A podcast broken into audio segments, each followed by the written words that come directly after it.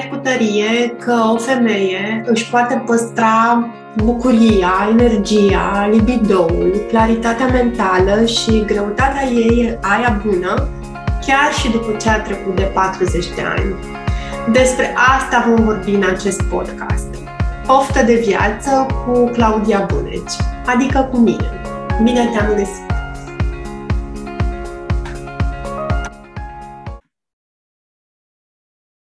Consider că este valoros uh, chiar și atunci când uh, avem niște opinii la care ținem, uh, să ascultăm și ceea ce au, ceea ce au de spus cei care nu au aceleași opinii ca și noi și să avem această conversație cu deschidere și um, cu um, ideea că putem integra lucruri noi din ceea ce ne spune interlocutorul nostru. Așa a fost această discuție cu doamna dr. Sidonia Lațico uh, și pentru mine. Uh, m-am bucurat foarte tare de deschiderea dânsei și de tot ce ne-a explicat um, și deși nu sunt cel mai mare fan al steriletului, um, am, um, am înțeles încă o dată cât de important este să, um, să înțelegem că fiecare persoană este diferită, um, să înțelegem plusurile și minusurile cu care vine steriletul în viața noastră și în măsura în care considerăm că este ceva ce putem încerca la noi, um, putem să facem asta mm, cu, cum să spun, cu toată acceptarea din partea celor uh, ce simt diferit de noi sau din partea celor ce au avut experiențe mai puțin fericite cu steriletul. Și cred că dacă am reușit să facem asta, să, să menținem această um, cum să spun, această deschidere către celelalte opinii în legătură cu cât mai multe aspecte din, din viața noastră, cred că cu toții am fi mai, mai bogați, mai câștigați și ar fi mai multă um, înțelegere și armonie între noi. Te invit să urmărești așadar această discuție și să iei de aici ce ai tu nevoie acum, să-ți fie de folos. Bună ziua! Bine v-am găsit la un nou episod al podcastului Poftă de Viață.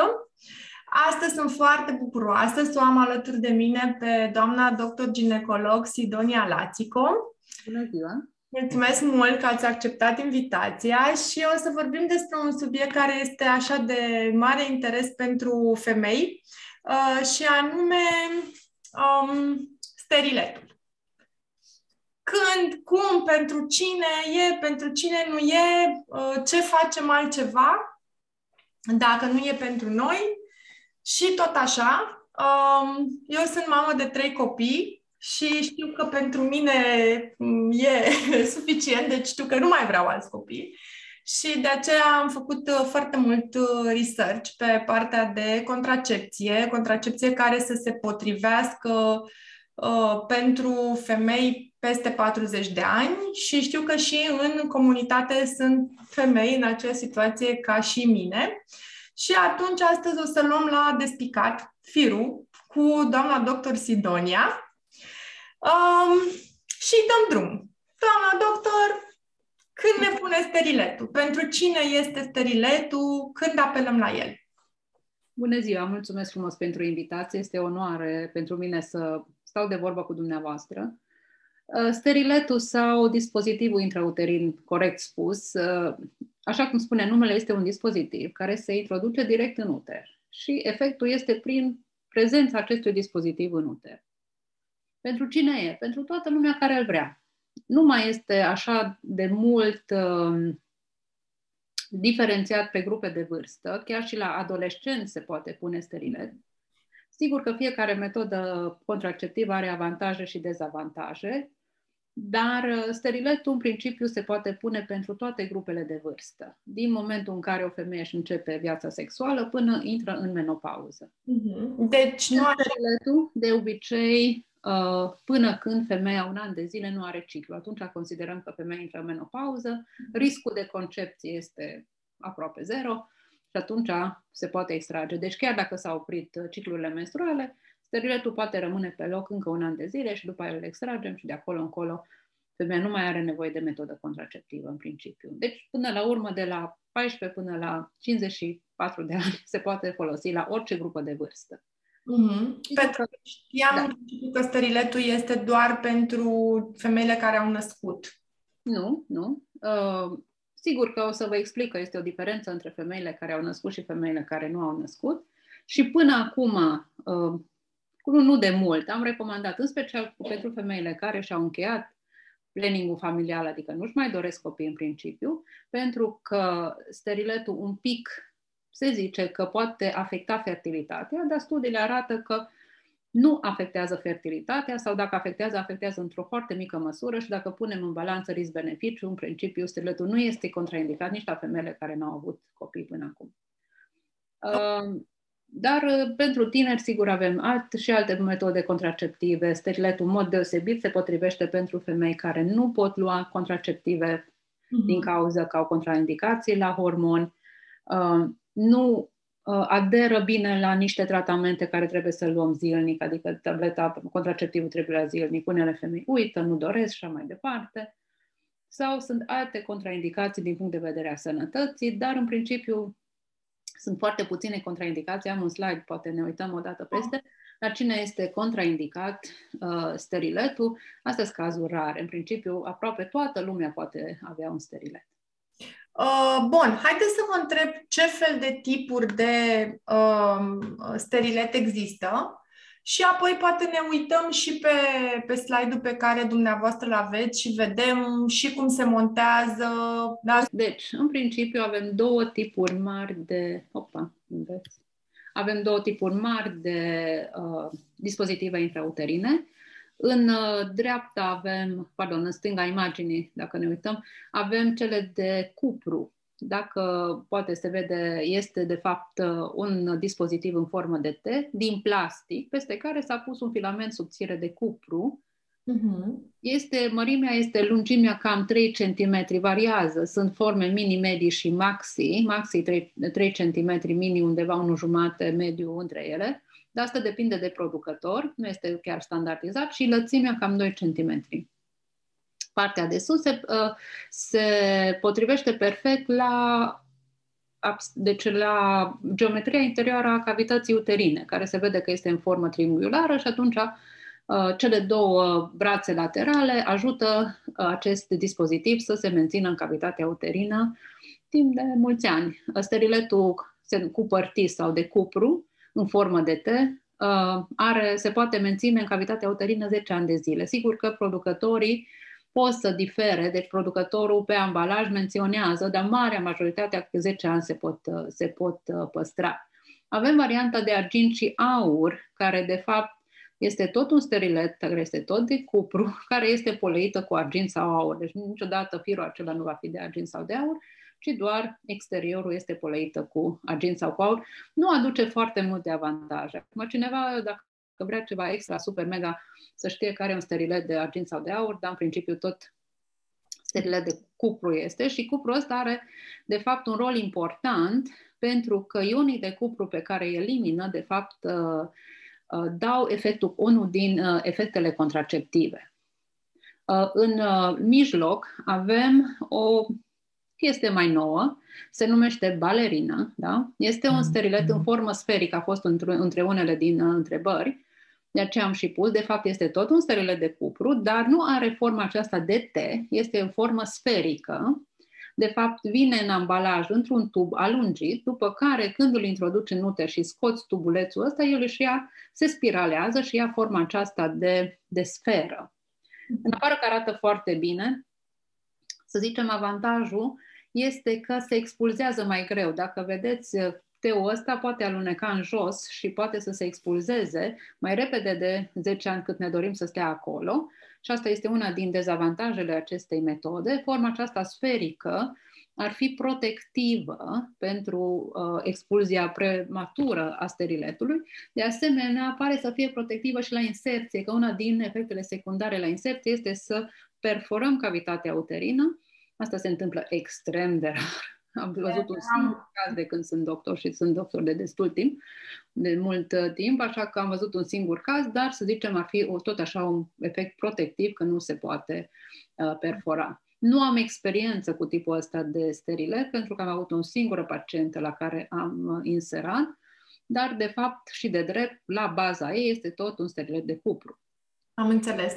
Și ați atins și două dintre, uh, cum să spun, uh, potențialele riscuri, să spun așa, unul fiind perforarea care deja a spus că este foarte, foarte rar, iar al doilea fiind expulzia prematură, care din câte am văzut se întâmplă cel mai des în primul an după montarea steriletului. Da, da, da, da, dar tot cazuri rare sunt. Mm-hmm. Da. Deci astea eu, sunt... eu cunosc, eu cunosc două sau trei femei care au expulzia, au expulzat steriletul, probabil, deci probabil că e mai, gra, mai des decât perforarea. Perforarea cu siguranță este foarte, foarte rară. Da? Ok. Deci acesta este steriletul de cupru, da. care practic asigură o barieră fizică. Uh, da, Uh, mecanismele nu sunt chiar 100% cunoscute. Uh, teoriile spun în felul următor. Una din mecanismul prin care acționează steriletul este acești ioni de cupru care sunt eliminați și care împiedică ascensiunea spermatozoizilor după ejaculare pentru că îi imobilizează, deci face un mediu neprielnic pentru supraviețuirea spermatozoizilor care nu mai pot trece în trompă și să se întâlnească cu ovocitul. De fapt, uh, concepția se produce în trompă. Deci asta este una din, uh, din metodele prin care acționează uh, steriletul.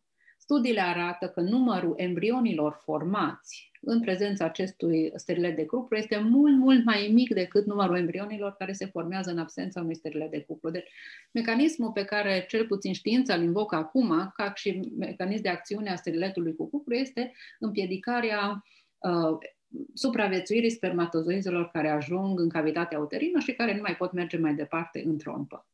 Alt mecanism ar fi o inflamație. Tot așa a fost uh, o întrebare în, uh, da. între uh, cele mi-ați trimis dumneavoastră, că ce înseamnă inflamație. Acum, inflamația este un lucru uh, de obicei bun. Inflamația înseamnă că avem ceva străin, împotriva căruia vin celule albe să se, să se apere.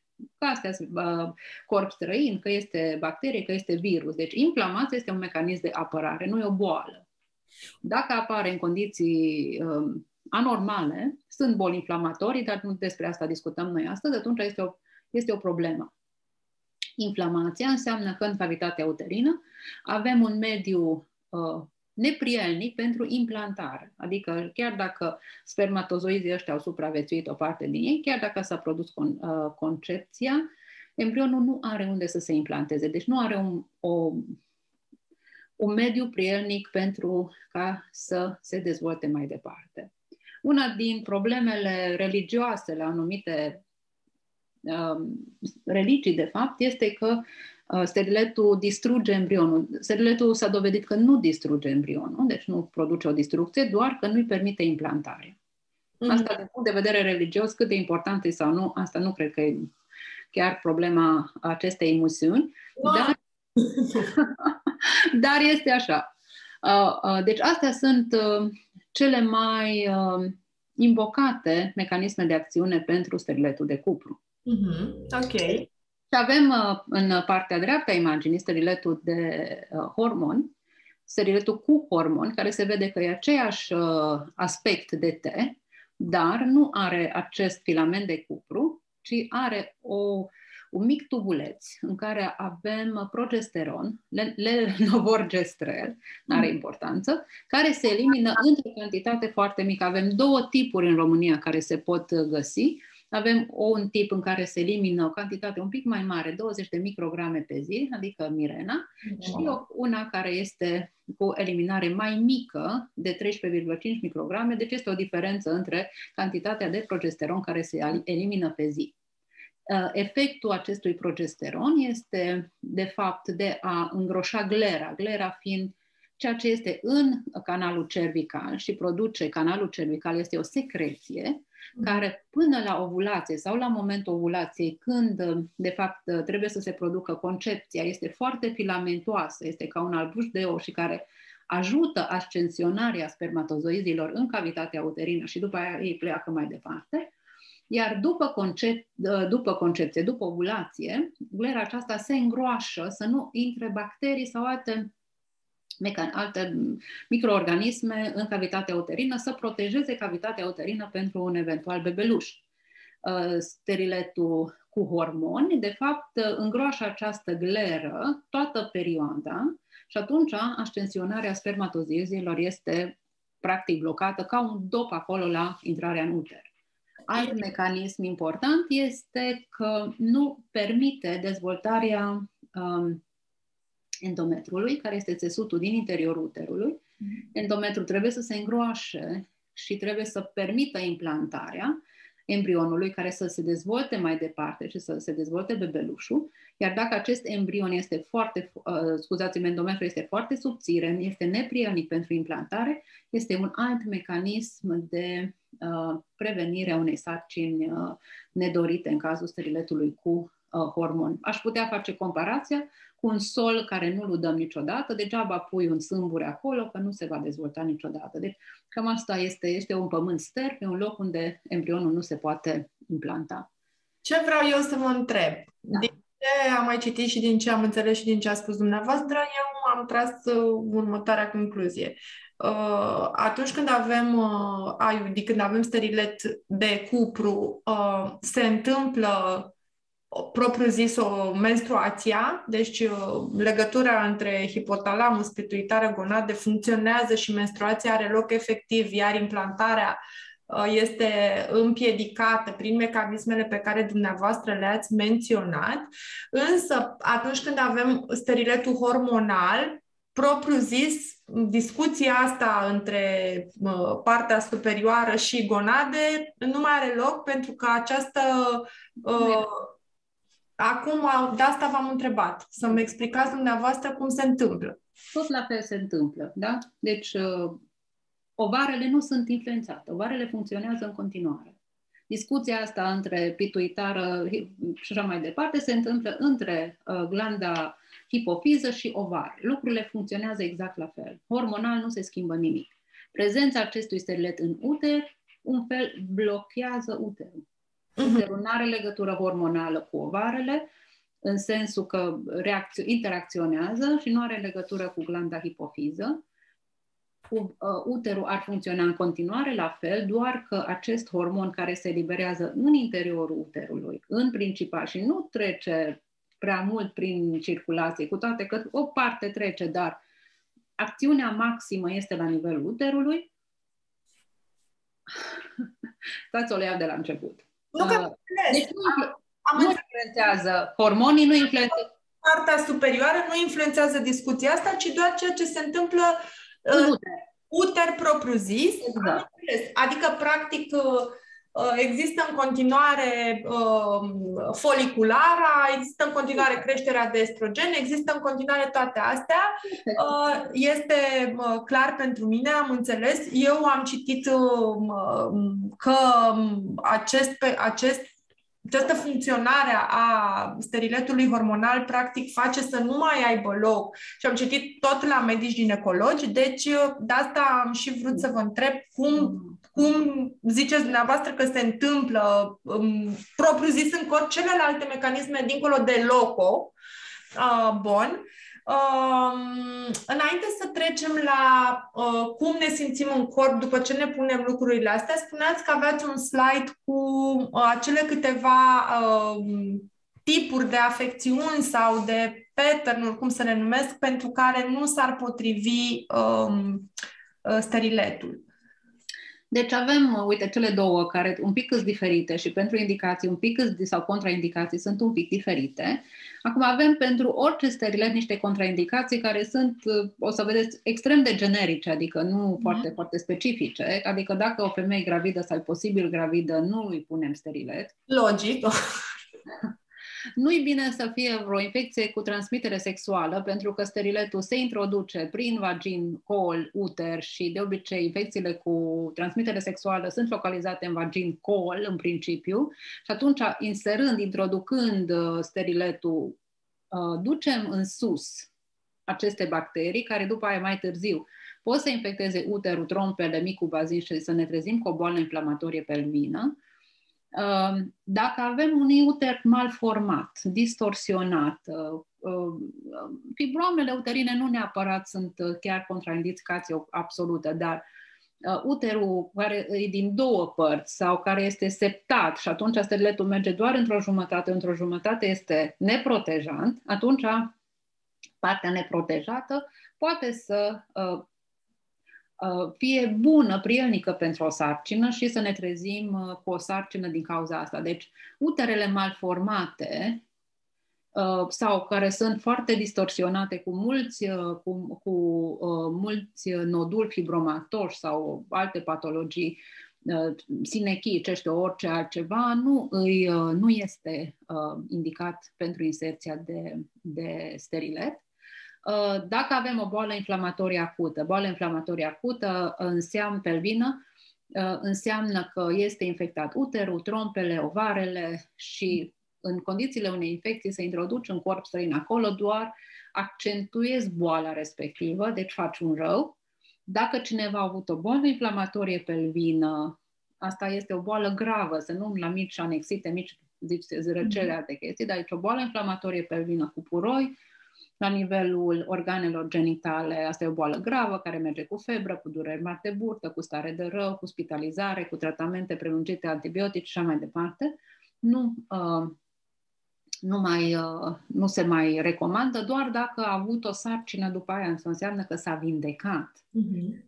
Uh, dacă au avut uh, un avort septic, nu prea mai avem, dar în trecut au fost mai multe, sau o endometrită la după naștere, adică infecția uterului după naștere și a trecut mai puțin de 3 luni, tot așa nu recomandăm, după 3 luni, după ce s-a vindecat, e ok. Dacă avem o suspiciune de o boală, uh, un cancer la nivelul organelor genitale, acum se subînțelege că astea sunt uh, uh da. clare și pentru cei care nu au uh, școală medicală, că nu este potrivit pentru așa ceva. Uh, dacă cineva are sângerări anormale și nu știm de ce, deci prima dată trebuie văzut care sunt cauzele sângerării, trebuie să excludem întotdeauna o infecție, o anomalie a uterului, în special o boală neoplazică. Deci dacă cineva are sângerări, prima dată facem investigații, căutăm cauza, tratăm dacă se poate și după aia ne gândim să inserăm un sterilet. Um, orice afecțiune care crește riscul de infecție pelvină, acum cineva care este imunocompromis, cineva care are uh, boală care scade imunitatea, cineva care face chimioterapie, deci genul de ăsta de boli, care sunt boli... HPV-ul? Imunitatea, tot așa crește riscul de infecție prin prezența acestui uh, sterilet. Da, uh, atunci când există HPV? HPV-ul nu are legătură. HPV-ul are, este, este strict la nivelul colului. Mm-hmm.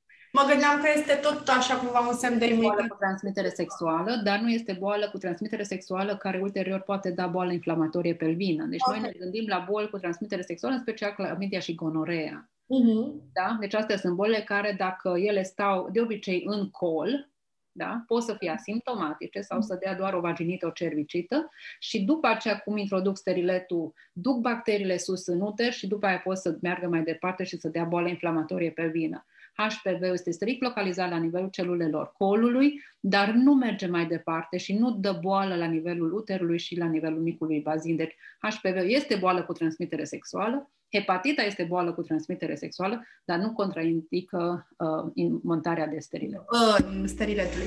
Ok, da.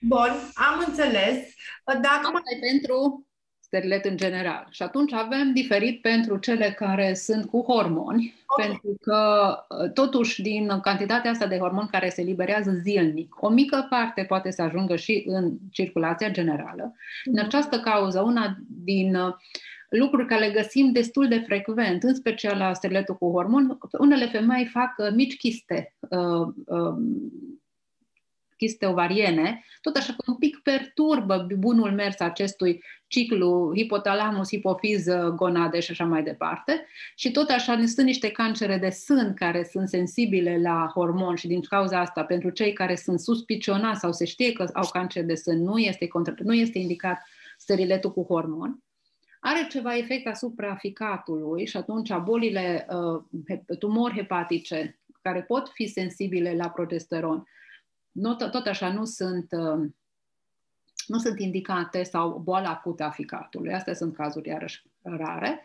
Iar din punct de vedere a, a steriletului cu cupru, boala Wilson este, este o boală care are legătură cu metabolismul cuprului, iarăși n-am văzut în viața mea, sau sensibilitatea la cupru. Deci asta iarăși cine știe că e sensibil la cupru, nu la toate metalele. Unile femei, multe suntem sensibile la nichel, adică la ceea ce purtăm bijuri din astea cu care nu sunt din metale prețioase, asta nu înseamnă că ai sensibilitate la cupru. Da? Deci, clar, sensibilitatea de cupru. Asta cu boala Wilson, citisem și eu că e foarte rară, cu da. problema de cupru. La chisturile ovariene am văzut că este undeva până la 12% din ce am găsit eu așa făcându-mi... Uh, da, destul de frecvent vedem, vin femeile la, la control după un an, 2, 3, 5 și din când în când mai găsim un chis de 2, 3, 4 cm scuze, chistul începe la 3 cm, sub 3 nu e chis, dar, fine. Da. dar eu nici nu le obișnuiesc să le spun, pentru că nu mă le speriu pe degeaba, ele vin și trec. Da? Dacă nu cauzează dureri, nu au dureri, nu au niciun fel de um, simptome, nu se plâng, atunci eu omit să le spun, pentru că știu că trec singure și poate să apară iară din nou. Nu produc probleme serioase. Ok. Bun. Um, Trecem să vorbim despre acele femei care mai au și anumite probleme și ce fac ele sau mai ar mai fi ceva ce dumneavoastră ați vrea să menționați în legătură cu cum funcționează. Am spus că acum, sigur că uh, uh eficacitatea diferă, sau nu știu, vreți să discutăm asta? Da. Da, da. Deci, uh, cât de eficace este? Că asta este una din uh, întrebările frecvente pe care le primesc. Uh, care e metoda cea mai bună pentru mine? Ce să folosesc? Care e 100%? Acum nimic nu e 100%, doar abstinența. Abstinența, exact. Deci asta ar fi primul loc, abstinența 100%. Uh, dispozitivul intrauterin este următoarea și este la fel de eficient ca și sterilizarea chirurgicală, deci 99%. Funcționează. Da? Deci uh, este o metodă bună, foarte bună, eficac- uh, deci eficacitatea este bună. Eu recomand la toți cei care vor ceva care e comod și care nu mai îți dă multe bătăi de cap, sigur că nu poate să funcționeze la toată lumea 100%. Clar, pentru că suntem diferiți și de asta e și important să înțelegem, băi, îmi poate fi bine Asta știu că un procent foarte mare de femei sunt foarte bine pe, cu sterilet, dar sunt și un procent uh, care, din ce am citit eu, este undeva în jur de 30% care are diverse tipuri de side effects și da. nu toate, că și de asta vreau să vorbim despre asta, nu toate își dau seama uh, că sunt neapărat legate de sterilet, mai ales când vorbim despre side effects-urile uh, care au legătură cu starea, cu starea de spirit, cu uh, anxietatea, cu depresia. Dar revenim la ce a spus dumneavoastră aici la uh, eficacitate, pentru că este interesant și uh, să le vedem și comparat. Deci ăsta are 99%, la fel ca legarea trompelor și ca vasectomia, ceea ce... Exact. Ce... La noi nu se folosesc implante. Implantele sunt tot așa niște dispozitive cu hormoni care se introduc sub piele și elimină hormoni uh, okay. da? Noi nu prea avem. În Anglia este foarte la modă uh, implantul, de exemplu. Multe, multe, multe, multe femei uh, folosesc. Dar uh, ca și vasectomia... Deci este cu eliberare de hormon, dar nu e pastilă, pur și simplu e ca un fel de, e ca un fel de paci sau e sub? Nu, nu, e tubuleț, e un tubuleț, exact cum e și pe, în sterilet, exact un tubuleț care are vreo 3 cm lungime, este subțire și se introduce sub piele printr-o incizie foarte mică. După care incizia respectivă se, se vindecă și rămâne acolo. Tot printr-o incizie foarte mică, foarte ușor se poate uh, se poate scoate. De obicei nici nu trebuie anestezie locală sau cu anestezie locală se pune. 5 uh, ani de zile e valabil tot așa. Sau poți să le extragi oricând. Și steriletul. Tot poți să le extragi. Uh, asta Am să menționez, da, că steriletul de cupru până la 10 ani, dacă altfel scuze, producătorul nu menționează, deci pe ambalaj nu-i menționat altfel steriletul de cupru până la 10 ani se poate ține. Steriletul cu, cu hormon, Mirena de obicei 5 ani, dar în principiu 5-7 ani, Iar JDSU, care este cu o doză mai mică de hormon, 3 ani scrie pe ambalaj, dar în principiu 35 ani funcționează. Deci depinde cum, cum reacționează, sigur, fiecare. Oricând se poate scoate, pentru orice motiv, inclusiv dacă femeia vrea să rămână gravidă. Am avut un caz după o inserție a unui sterile de cuplu, peste două săptămâni, doamna a venit înapoi și a zis, doamna doctor, nu-mi place, nu, nu pot să trăiesc cu gândul că am ceva acolo. Mhm. Da, nu a fost mental pregătită. O să vă rog să păstrați uh, slide-ul ăsta pentru spre final, când o să vreau să vorbim și despre, măcar așa un pic să le trecem în revistă și pe celelalte metode contraceptive. Metode, exact, și mă bucur că este și vasectomia aici, pentru că eu spun foarte sincer că cred că poate să facă și bărbatul ceva, mai ales că din punctul meu de vedere și o să chiar o să vă rog să-mi spuneți dumneavoastră ce părere aveți, uh, vasectomia știu că este chiar minim invazivă, sunt foarte puține side effect-uri și după ce noi uh, dă cu uh, anticoncepționale, dă cu naștere, dă cu alăptare, dă cu... A... Eu zic că e bine să mai știm că și ei pot să facă ceva și că nu îi afectează atât de tare în zona noastră geografică sunt țări unde este foarte, foarte comună. India, China, da, America. Știu că și în vest este foarte comună. Eu... În zona noastră geografică nu credeți, cred că doar sporadic avem bărbați care fac uh, vazectomie. Într-adevăr, este o metodă minim-invazivă, pe, pe o incizie mică la spatele scrotului, uh, urologii fac sigur vazectomia. Da, da, da. Uh, nu afectează masculinitatea, nu afectează contactul sexual, nu afectează potența, ce vreți dumneavoastră, da? Nu scade cantitatea de hormon și mai departe, doar că este permanentă. Nu se poate reface. Știu da? că este și cu, sunt și vasectomii care pot fi reversibile, însă nu-ți garantează nimeni că iese, că chiar le reușește chestia. Ce se întâmplă este că se secționează un vas foarte, foarte, sau un hmm. foarte subțire, da? ca să pui cap la coadă, să, să refaci uh, continuitatea acelui, uh, acelui tubuleț, nu-i sigur că vindecarea va fi în aceea matură încât să funcționeze. Clar. Eu, noi am făcut uh, research-ul ăsta pentru familia noastră și știu că sunt foarte puțini bărbați care fac chestia asta pentru că uh, de-abia am găsit medici care să facă asta în România, de sunt, nu zic că nu sunt, dar noi căutam mai, un pic mai multă um, cazuistică, să vedem ce se întâmplă. Mă rog, ne-am uitat inclusiv la Ungaria ca uh, posibilitate unde să meargă uh, soțul meu să facă asta. Bun, revenind la uh, oile noastre cu steriletul și apoi um, aici pe, pe final, pentru că este interesant. Uh, ce, ce au, ați văzut că au mai întrebat și mm, fetele pe grup, femeile pe grup, uh, unde am pregătit puțin podcastul, că am zis hai să vedem ce întrebări au și ele în afară de ce întrebări am eu. Uh, bun, una dintre întrebări era dacă se recomandă la flux abundent și dacă da, care dintre cele două tipuri de sterilet? Uh, acum, ele două funcționează diferit, da? Dacă luăm uh, tipul cel mai comun, care și din punct de vedere a costului este mai mic, inserția este la fel la amândouă, da? deci aici diferența este în mecanismul de acțiune, după cum funcționează după sau cum se simte femeia după și în principiu de costuri.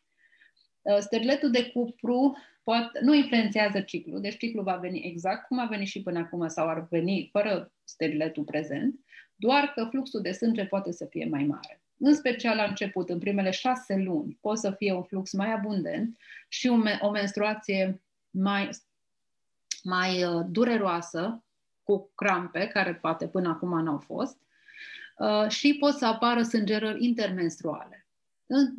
Multe, destul de multe femei experimentează treaba asta, că în primele trei șase luni de zile, menstruațiile vor fi mai abundente și vor fi mai dureroase. După care, după un an de zile, foarte puține mai au această problemă, după, cam la un an de zile, marea majoritate a femeilor revin la ciclu pe care l-au avut și înainte, adică menstruație cam tot atâtea zile ține și tot cam la fel doare. Uh-huh. La steriletul cu hormoni, așa cum am povestit, împiedică dezvoltarea endometrului. De fapt, endometrul care se descoamează dă sângele menstrual. Noi nu vedem, sigur, țesutul ăla care se descoamează, că bucăți foarte mici, noi vedem doar partea cu sânge, pentru că descoamându-se țesutul, mici vase de sânge se deschid și vine și o sângerare. Dacă acest endometru este subțire, cantitatea de sânge va fi mică. Uh-huh. Motiv pentru care, după inserția steriletului de hormon, majoritatea femeilor vor avea o menstruație, deci cantitate de sânge mai puțină și ca timp mai puțin. Cele care își pun mirena, probabil o parte din ele pot să nu aibă menstră obișnuită după câteva luni de zile sau un an de zile, doar niște scurgeri maronii care apar din când în când. Unele femei consideră acesta un avantaj.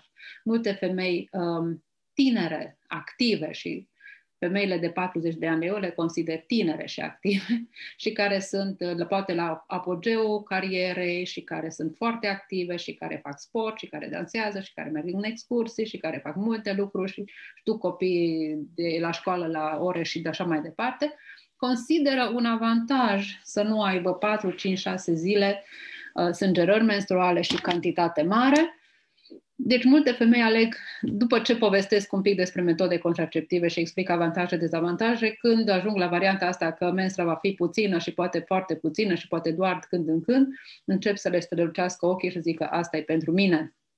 Deci unele femei consideră asta un avantaj.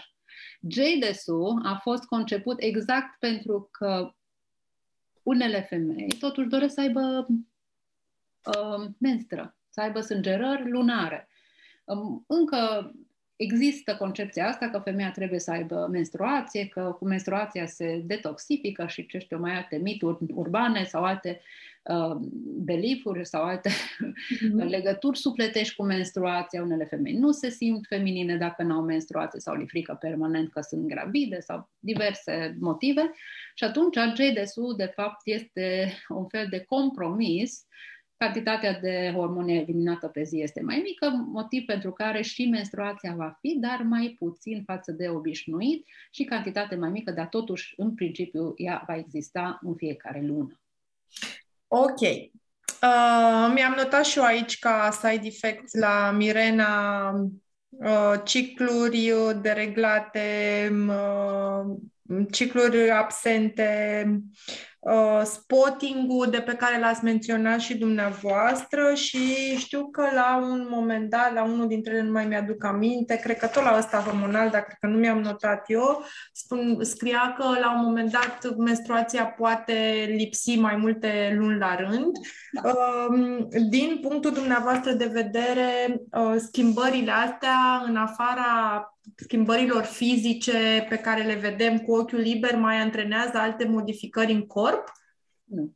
Nu, doar ce vedem cu ochiul liber. Adică nu, nu vei sângera. Ok. Asta. Până la urmă este și un avantaj. Noi la fiecare menstruație pierdem cantitate de sânge, care între două menstruații uh, organismul trebuie să-l recupereze. De aia femeile au valoarea de hemoglobină, ele sunt mai mici, adică sunt mai anemice decât bărbații, pentru că lună de lună pierdem o cantitate de sânge. Avantajul acestor uh, până la urmă acestor sterilete hormonale este că sângerând foarte puțin, ca scade riscul de anemie, de exemplu. De altfel, nu influențează. Deci, toată chestia este psihică, adică dacă tu vrei să ai mm, sângerări menstruale, dacă așa te simți bine, așa te simți feminină, așa te simți uh, tu, așa imaginea corpului, așa este completă, dacă fiecare lună ai menstruație, atunci e bine să nu-ți pui Mirena.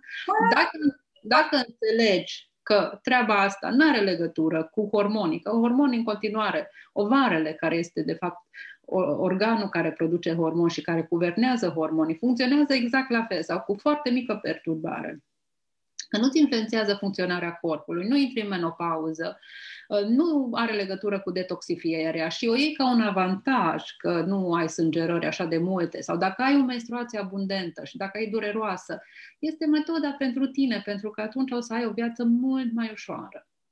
Ok. Bun. Uh, ce mi-am mai notat eu aici la side effects, uh, în partea asta de um, schimbări de stare cum am mai zis și mai devreme. Uh, nu prea am observat, sincer, n-am, nu am experiență cu așa ceva. Un singur caz am avut când cineva a avut o cefale destul de puternică după inserția Mirena, după care eu chiar n-am crezut, am zis că nu poate fi, dar scrie pe prospect, într-adevăr, am citit da. prospectul. Mi-a un caz din alea multe pentru care eu promovez Mirena, eu personal am Mirena, așa. am uh, o experiență foarte bună și asta nu e reclamă. Uh, doar am citit prospectul și scrie și după ce am extras steriletul, doamna zicea că s-a ameliorat și cefalea pe care o experimentat-o, dar uh, asta cu schimbări de stări. De... Eu înțeleg tot așa că este un, a fost un studiu mai larg, făcut pe contraceptivele cu eliberare hormonală, deci uh, inclusiv pe sterilet hormonal, dar și pe pilulele contraceptive și că este una dintre este unul dintre uh, urmările cu care nu, nu, nu era menționat în articol uh, procentul și nu am fost într-adevăr pe studiul respectiv, era un studiu destul de uh, mare pe o populație largă în UK și, mă rog, înainte să fac uh, podcastul ăsta, am făcut și eu așa un pic mai mult research și am intrat și pe uh, un grup care este Um, deci m-am informat pe, pe ambele părți, să spun așa, un grup care este pe IUD, IUD, IUD side effects, e pe, e pe engleză, dar sunt oameni din toată lumea. Și m-am uitat așa peste ele, pe lângă chestiile mm, foarte particulare, uh, am văzut că mm, cele mai multe dintre femei erau pe partea asta de mood, într-adevăr, partea de sângerări uh, mai uh, heavy flow. Um, poate... Uh, da, mă rog, uh, le pun...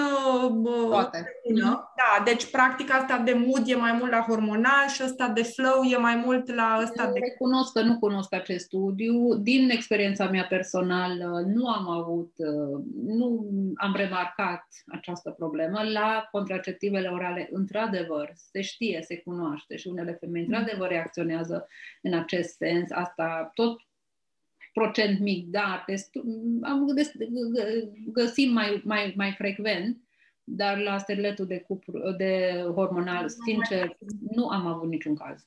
Ok, hai să vedem un pic mai departe. Uh, dacă este recomandat pentru femeile cu tiroidă autoimună? Nu are niciun fel de legătură.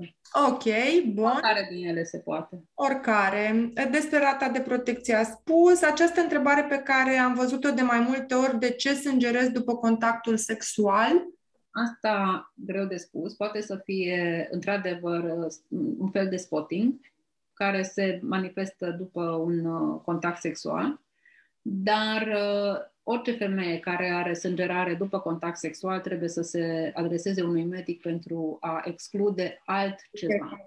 Okay. Dar faptul că ai un sterilet nu înseamnă că nu poți avea alte probleme concomitente, nu neapărat date de sterilet, Recent am avut un caz, o doamnă care i-am pus Mirina în urmă cu 5 ani, nu mai prea a venit la control, s-o simți bine, nu a avut treabă. Acum, noi recomandăm o dată pe an la un control în cazul steriletului. Uh, și atunci a, a venit pentru că a sângerat foarte tare și a expulzat Mirena. Mm-hmm. Foarte rar după 5 ani sau după 4 ani să expulzezi Mirena. Uh, a fost uh, o mare, mare șoc pentru mine când am văzut că de fapt a avut o tumoră mare pe ovar și un fel de metastază pe coluterin. Și toată povestea asta cu sângerarea și ex- expulzia steriletului, de fapt, a fost o altă boală. Deci orice femeie care sângerează după contact sexual trebuie să fie investigată pentru excluderea altor probleme și dacă nu se găsește chiar nimic, atunci considerăm că fiind un corp străin, fiind uh, Uh, s-a văzut că teu este în uter, dar are un fir de control care este în col, poate să fie iritativ, poate să dea mici sângerări. Uh, până la urmă nu este o boală, nu este o problemă de sănătate, poate să fie neplăcută, adică după fiecare contact sexual să vezi să sângerezi, la un moment dat începe să fie iritativ și neplăcut. Mm-hmm. Când este o problemă pe care nu o putem rezolva, punem în balanță dacă ce mai bine, dacă lăsăm steriletul pe loc sau poate îl extragem, asta fiecare poate, poate să decidă singur, dar eu recomand pentru toată lumea, dacă are sângerări după contact sexual trebuie foarte bine investigat, exclus alte probleme, în special cancer de col uterin, cancer uterin, cancer ovarian, dar poate să fie o simplă cervicită, vaginită, până la urmă. Și pentru asta trebuie să venim să vedem un pic ce se întâmplă, ce se întâmplă acolo, exact. în col și... Ok. Super, super, super. Da, nu ne, nu ne spunem că este doar de la sterilet, e important să venim la medic și să vedem ce, ce se întâmplă cu adevărat. Adică dacă mai sunt și alte lucruri care pot influența sângerarea. Uh, bun, ce mi-am mai notat? Dacă există o rană pe col în trecut, uh, dacă se mai recomandă steriletul. Rana asta pe col, uh, mie nu-mi place denumirea asta. Este absolut neștiințifică și poate acoperi foarte multe lucruri. De cele mai multe ori acoperă un simplu ectropion, care este un țesut din interiorul colului care, ca un guleraș, iese în exteriorul colului și dă o culoare mai roșie și când te uiți cu specul, faci o consultație, văzi o zonă roșie pe col și atunci toată lumea are rană pe col. Bun? Asta este normal, natural. Deci ectropion se numește, este lucru normal, natural. Unii au cervicită. Se spune rană pe col, adică toate femeile astea aud, ai o rană pe col, trebuie... Deci, mai multe ori este un ectropion, adică o modificare normală, naturală, fiziologică. Uh-huh. Unele au cervicită, adică infecția colului, da? Uh-huh. Și tot cu o pată roșie pe col apare. Foarte rar, de fapt, sunt leziuni precanceroase și canceroase. Acestea nu prea dau niciun fel de modificare, doar în faze mai avansate când începe cancerul. Bun? Poate să fie și un cancer incipient. Deci, rana pe col cel mai frecvent este normal, natural și nu-i boală. După aia, cel, pe, pe locul 2 ar fi o cervicită, o infecție, inflamația colului și pe al treilea loc ar fi, să zicem, un cancer incipient de col. Okay. Rana pe col, dacă este normală, naturală, nu este contraindicație. Dacă e cervicită sau infecție, inflamația colului, trebuie tratată și doar după aia inserăm steriletul, iar dacă este cancer de col, este o total altă poveste. Cum tratăm dacă este uh, cervicită? Cum poți să-ți dai seama că e cervicită? Cum o tratăm? Cum o tratăm? Acum depinde ce fel de cauză are. Și cervicita asta se ia o, se ia o probă de pe col mm. ca să vedem ce fel de microorganism îl, îl cauzează și tratăm, tratăm țintit. Sau dacă nu este timp sau nu este loc sau nu ne iese nimic pe respectiva probă putem da generic asociat două, trei, ovulele acestea care au două, trei antibiotice, un antiinflamator, un antimicotic și tratăm local, deci nu un tratament, uh, hai să zicem, okay. foarte complicat. Eu am avut uh, această rană pe col când aveam 18 uh, ani da. și m-au tratat la Giulești, uh, sau 19, că eram deja studentă, și mi-au făcut o intervenție foarte dubioasă. Nu mai știu cum se cheamă. Pentru că... termocauterizare, probabil. Nu știu, ceva de genul ăsta, oricum a ieșit fum. Mm-hmm. Uh... Se arde cu, cu o bilă partea exterioară a colului ca să... Am sângerat mult timp după, m-am dus la pansat 40 de zile, nu știu ce. Uh, deci eu care parte dintre astea am avut-o? Probabil ectropion. Ok. Și era necesară toată această intervenție? N-am fost acolo, nu știu. Mi greu. Deci la 18 ani, dacă abia ți-ai început viața sexuală... Exact. Era uh, foarte... A puțin probabil că a fost o cervicită sau a fost o leziune precanceroasă sau cancer de col. Cel mai frecvent este exact vârsta la care apar mulți hormoni și țesutul din interiorul colului migrează un pic pe exterior și dă așa un guler frumos roșu în jurul orificiului extern, ectropion. Fiecare, dacă dați pe Google, o să vedeți ce înseamnă asta. Nu, păi Doamne ajută ca să știm că acum nu o să se mai... Uh, da, mă rog, a fost așa ca un fel de grătar încins foarte rar sunt indicațiile astea de diatermocauterizare. Acum, dacă avem o leziune, într-adevăr, o, o infecție, o inflamație și care colul nu reacționează la tratament și tot sângerează și cineva sângerează după contact sexual din cauza asta pe exteriorul colului și nu putem nici cum trata după 27 ture de ovule și tratamente locale pe care le-am făcut, atunci La sfârșit, ca și alternativă finală, rămâne această diatermocauterie. E foarte bine de știut. Eu nu sângeram, nu aveam nimic, dar măcar cine ne ascultă acum să știe că măcar să ceară un second opinion și să, vadă, să, să le vadă un pic mai larg. Mulțumesc mult și mai este o întrebare, cum se procedează pe un col închis, dacă între, în trecut s-a deschis greu cu medicamente, cum facem să reușim să ajungem atunci, atunci o să vă explic un pic cum se inseră, că asta am, am, am omis să povestim, cum se inseră steriletul. Steriletul se inseră uh, la medic. Asta este una din dezavantajele pe care le eu consider că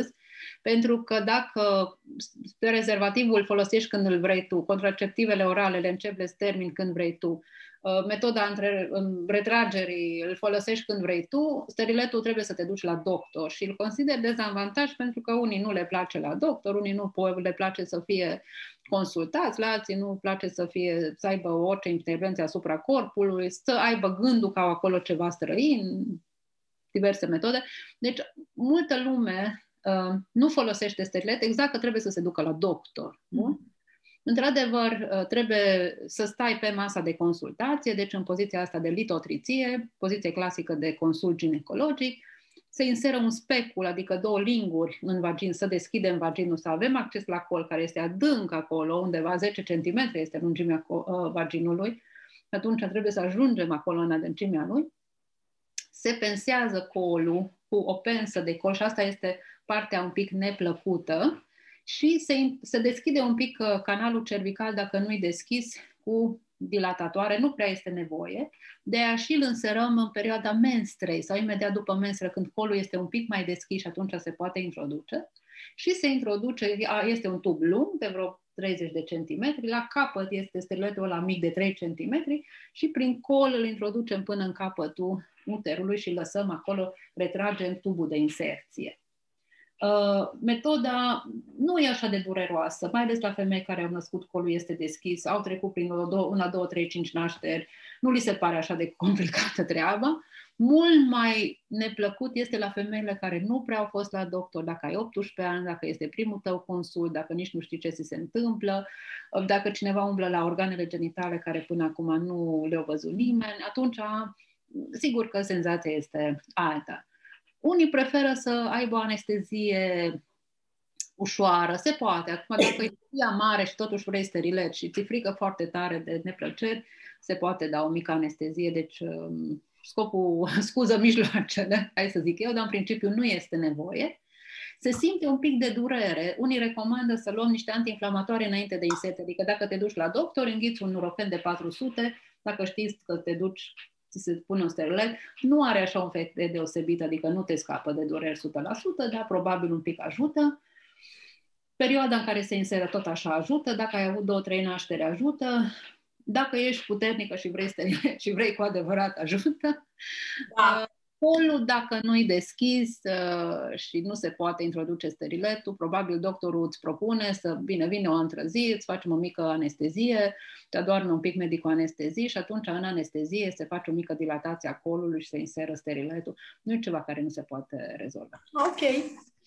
Bun, ce mai am aici? La cât timp se fac controle? Ați spus dumneavoastră, cel puțin la... la o lună, deci când inserăm steriletul... și după ce inserăm, cam la o lună, dar da. ziceți că după ce l-am inserat și după o lună și ok, totuși la un an venim să vedem că nu s-a... Acum nu, poate nu toate, toate, pe toate site-urile scrie ca așa, dar în principiu să vedem dacă stă bine, dacă nu avem probleme mai facem la 2-3 ani și când, cât un screening de cancer de col, mm-hmm. mai vedem cum funcționează. Uh, sigur că e bine fiecare să-și verifice uh, steriletul, dacă e în poziție corectă, dar cel mai bine se vede ecografic până la urmă și depinde de simptome, adică dacă ceva a funcționat bine și la un moment dat apar sângerări anormale, care după 2-3 ani n-au fost, deci la început, primele șase luni, normal să ai sângerări anormale, ciclu abundent și sângerări între cicluri, dar după trei ani să înceapă să ai sângerări anormale, nu e așa de normal și atunci ne gândim că s-a modificat, a migrat, s-a dus într-o poziție neprietenă, a, a început să, să iasă, să se expulzeze și atunci oricum e bine să te duci la doctor. Altfel se poate verifica după menstră, de obicei recomandăm, este un autopalpare. Prin autopalpare îți introduci degetul prin vagină, ajungi până la col și acolo simți cele două fire care sunt ieșite prin canalul cervical. Și dacă firele alea sunt mai lungi sau simți altceva, ceva plastic la palpare, înseamnă că steriletul nu este, nu este în poziție bună. Câteodată firele dispar, mai ales după 10 ani, când încercăm să scoatem steriletul, de multe ori firele alea se îndoaie și intră înapoi în uter, ceea ce face extracție un pic dificilă. Adică dacă nu le simți, nu e o problemă majoră, dar dacă le simți că sunt mai lungi sau simți altfel decât ai simțit, e bine să nu te atingi de ele, să le scoți atunci că îți extragi singură steriletul. Mm. Apropo de cupa menstruală, nu este contraindicat, uh, sigur. Este pentru că sunt în locuri diferite, practic. Sunt în locuri diferite, numai că introducând și scotând cupa, e bine să nu te atingi de firele astea, adică să Asta este important de... Tot la fel este și cu obeurile, adică când le introduci și le scoți, să nu atingi ceva care, adică să nu te atingi de firele alea să le scoți și pe ele. Ok. Și uh, mai este o întrebare. Cumva o să o pun și pe asta, că e interesant așa ca idee. O, întreabă una dintre femei dacă se produce avort de fiecare dată când avem uh, sterilet Asta am povestit un pic. Exact. Avortul ce înseamnă, din punctul meu de vedere? Avortul înseamnă că avem un embrion implantat care se elimină, care se elimină din cavitatea uterină. Acum, sigur că dacă uh, privim strict religios ce e viață și de unde înseamnă că ai distrus o viață sau nu, nu știu să vă spun care este limita. Ceea ce spun studiile care au s-au făcut și probabil tot din motive religioase s-au făcut aceste studii, Uh, steriletul împiedică urcarea uh, spermatozoizilor și ăsta e mecanismul principal. Uh-huh. Cele de cupru inactivează inactivează uh, spermatozoizii, cele hormonale în principiu blochează prin acel, uh, acea gleră care este îngroșată urcarea și da. concepția până la urmă, mm-hmm. da? și s-au, spun, s-au făcut studii și au observat că numărul embrionilor formați este mult, mult, mult mai mic față de Uh, în prezența steriletului decât, deci nu se ajunge la concepție în principiu, da, da, da. Iar dacă se ajunge la concepție, mediul de implantare este neprielnic, adică nu are embrionul ăla de patru zile, deci concepția se, formează, se produce la nivelul trompei și sunt patru zile când creează embrionul până în cavitatea uterină și se implantează în cavitatea uterină să prindă acolo rădăcini și embrionul ăsta de patru zile nu poate prinde rădăcini. Ok, dacă e avort sau nu e avort a, din perspectiva unora. Care decide pentru el dacă e sau nu, dar e important să știm că foarte puțini embrioni se pot forma, în exact. primul rând, și în al doilea rând, am înțeles, nu, nu supraviețuiesc, nu se pot implanta în uter. Exact. Exact. Super, a fost super, super folositor. Uh, nu vreau să închidem înainte să trecem un pic și prin celelalte mijloace contraceptive în caz că sunt unele femei care nu rezonează cu, cu steriletul. Uh, să știm ce mai avem la dispoziție. Am discutat despre, uh, despre vasectomie pe, pe scurt, da? deci asta e când vrea să. când, când, când bărbatul român sau poate neromân, așa, noi discutăm despre bărbatul român, care e și el dispus să, să-și asume. Um... Asta, din experiența mea, vine din dorința bărbatului. Da? De da. dacă o, o bărbat se decide să facă vazectomie, asta vine în special din, din, din dorința lui de a nu a mai avea copii, din diverse motive. Altfel, un bărbat român, foarte greu cred că se lasă convins să-și facă vazectomie. Asta din experiența mea. Așa am văzut și eu, la, și soțul meu a fost decizia lui și el a zis, băi, m-am gândit la chestia asta. Eu am fost puțin uh, uh, reticentă pentru că am mai citit eu că uh, nu știu ce procent, dar unul destul de mic uh, are ca side effect uh, cancerul de prostată și am fost așa un pic reticentă, dar am văzut că procentul chiar este foarte, foarte mic și a început să-mi scrudă foarte tare această idee, deci recunosc cu sinceritate. Cel mai frecvent din studiile, eu am făcut uh, tot așa o prezentare despre uh, uh, impactul metodelor contraceptive asupra vieții sexuale a femeii uh, și din studiile pe care le-am citit eu, cel mai frecvent apare regretul atât la femei cât și la bărbați. La femei sterilizarea chirurgicală sau așa zisa legătură, ligatura trompelor, mm-hmm. tot la fel. Și la bărbați vazectomia, după un timp apare regretul, adică le pare rău, fiind o chestie permanentă, definitivă. Mm-hmm. Eu, femeile, uh, nu neapărat le îndemn să-și facă sterilizare chirurgicală, este foarte la îndemână în, în condițiile unei operații cezariene, după una, două, trei operații cezariene, în timpul operației se poate face ligatura trompelor, de obicei le consiliez, acum nu chiar împotrivă, dar să se gândească foarte bine, da. pentru că nu are efecte secundare asupra femeii sau foarte, foarte puține, dar orice ți aduce viața și ți-ai dori să mai ai un copil, în condiții naturale, normale, nu se mai poate. Uh-huh. Numai cu fertilizare in vitro. Și sunt cazuri, și am avut multe cazuri, femei tinere care după două cezariene la 25 de ani și-au cerut sterilizare chirurgicală și la 35 de ani și-au găsit un alt bărbat, un alt partener care nu au avut copii și au început toată devatura și toată povestea și toată durerea și tot regretul, dar și femei care nu și-au schimbat permanent uh, partenerul au exprimat o sentiment de regret la un moment dat. Deci eu consiliez pe fiecare, gândește-te foarte bine, nu are efect asupra sănătății tale, de este o chestie permanentă, iar reproducerea și capacitatea noastră de a face copii ține de biologicul nostru. Super. Iar asta decide fiecare. Bun, deci avem vazectomia și sterilizarea chirurgicală la femeie, avem pilula contraceptivă sau contraceptivele orale combinate, foarte, foarte des utilizate, merg foarte bine, multe femei se simt foarte bine, multe misconceptions și aici, poate odată povestim despre asta, multe mituri urbane negative, multe, multă propagandă negativă, puțin adevăr în ceea ce se știe și se cunoaște, așa că poate o să faceți o emisiune și vin cu după să vă explic. Sunt pro contraceptive orale. Mm-hmm. Sunt pro-sterile pentru cine merge. Um, Așa, mai puțin folosit la noi uh, diafragmul și uh, uh, și Novaringul. Da, Uh, nu varingul mai avem femei care folosesc, dar uh, acea uh, cupă care se pune în, în scop contraceptiv, mai puțin folosit la noi, un pic incomod din punctul meu de vedere, dar probabil depinde și de, de obișnuință.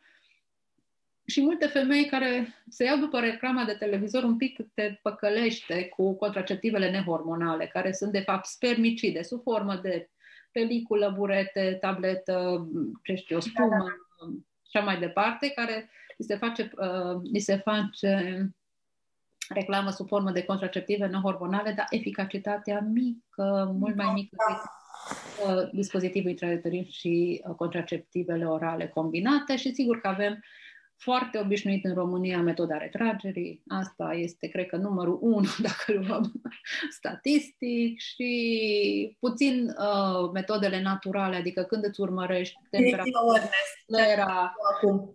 Uh, fertility awareness care e un pic mai dificil la femeile la pauză care au ciclu mai... Uh... Da? Și și la femei tinere care nu-și cunosc corpul. Care nu-și cunosc corpul, exact. Eu încă pot să fac nu suntem oameni ai naturii, nu ne urmărim corpul, în loc să ne urmărim ce se întâmplă cu noi, mai mult ne uităm pe tabletă și atunci... Știți ce vreau eu să vă întreb apropo de pull-out? Uh, lichidul preseminal. Putem uh, să rămânem... Ce înțele- fiecare ce înțelege prin lichidul preseminal este... O să spun foarte pe șleau cine, ce înțeleg eu prin lichidul da, preseminal. Lichidul care este eliminat înainte de... Um, ejaculare. Înainte de ejacularea orgasmatică, să o numesc așa, da? Deci... Teoretic, teoretic, la ejaculare se elimină sperma. Bun? Și în lichidul preseminal, din ce am citit eu, și acela pentru un, la unii bărbați există spermatozoizi prezenți. Acum, ă, probabil, acum trebuie mulți spermatozoizi ca să rămâi gravidă. Da? Noi avem, noi avem uh, cupluri care au probleme de fertilitate și sub 15 milioane pe mililitru, da? Femeia nu rămâne gravidă. De aia zic că acest lichid preseminal cât are sau cât nu are și o discuție și că ăla a fost de fapt lichidul preseminal și nu a fost altceva, este o discuție tot așa interesantă. Da, da, da, da, foarte interesantă. Știți că e de interesantă și pentru cei care nu vor să facă copii și pentru cei care vor să facă copii, fiecare din punctul lui de vedere. No, eu vă mulțumesc super mult.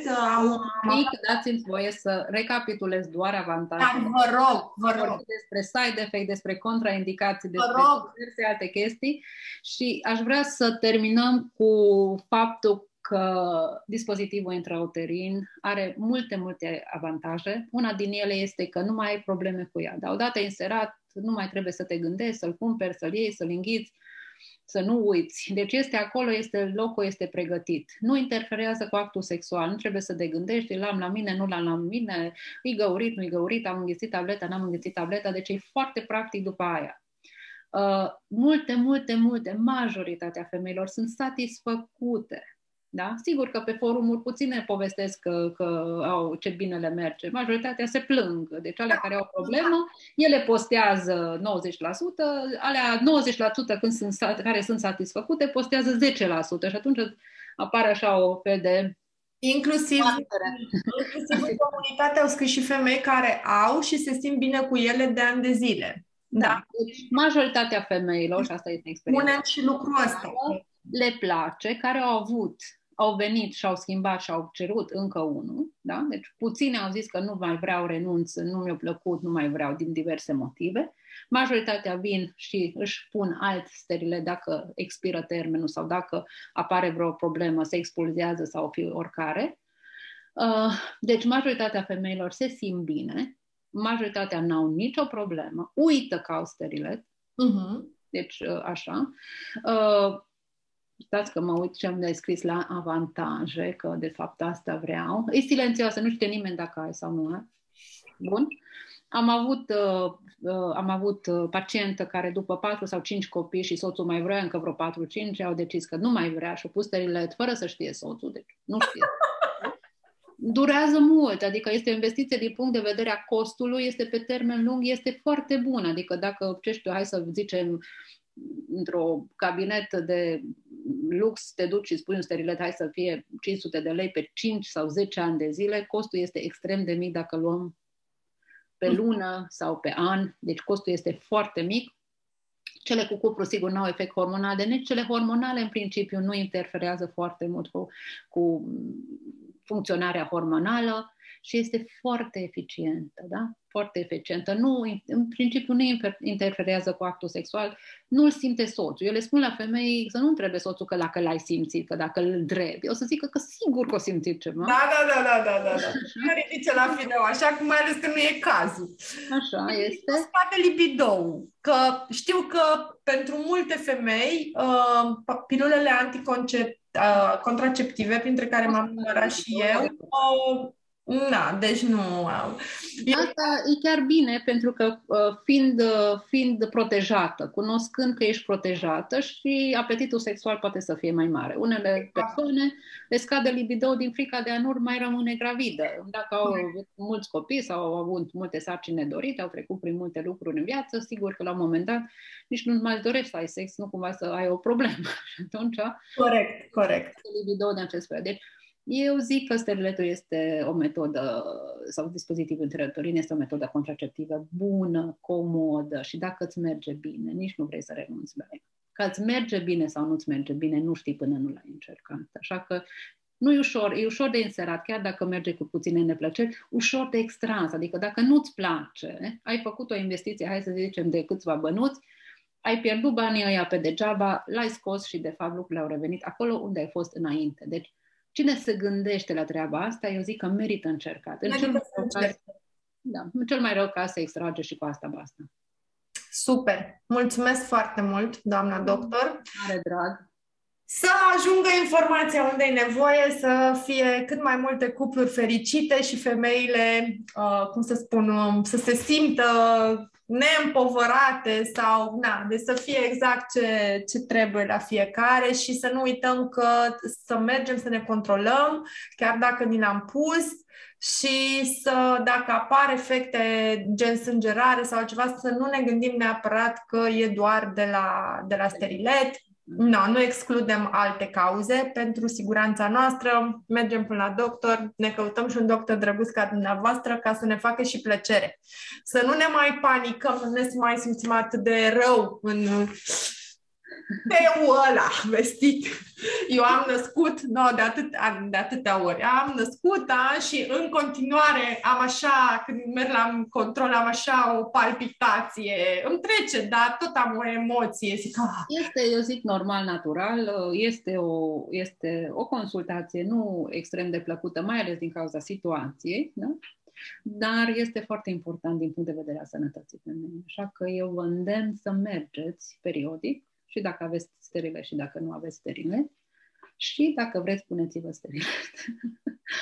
Să mă gândesc. Mulțumesc foarte mult pentru tot. Zi bună și să ne auzim cu bine și să știți că mă gândesc și la să ne organizăm și pentru anticoncepțional. Bine. Ok, cu mare drag, cu mare drag. Vin Mulțumesc frumos! Și să ne vedem cu bine! La revedere, mulțumesc! La revedere!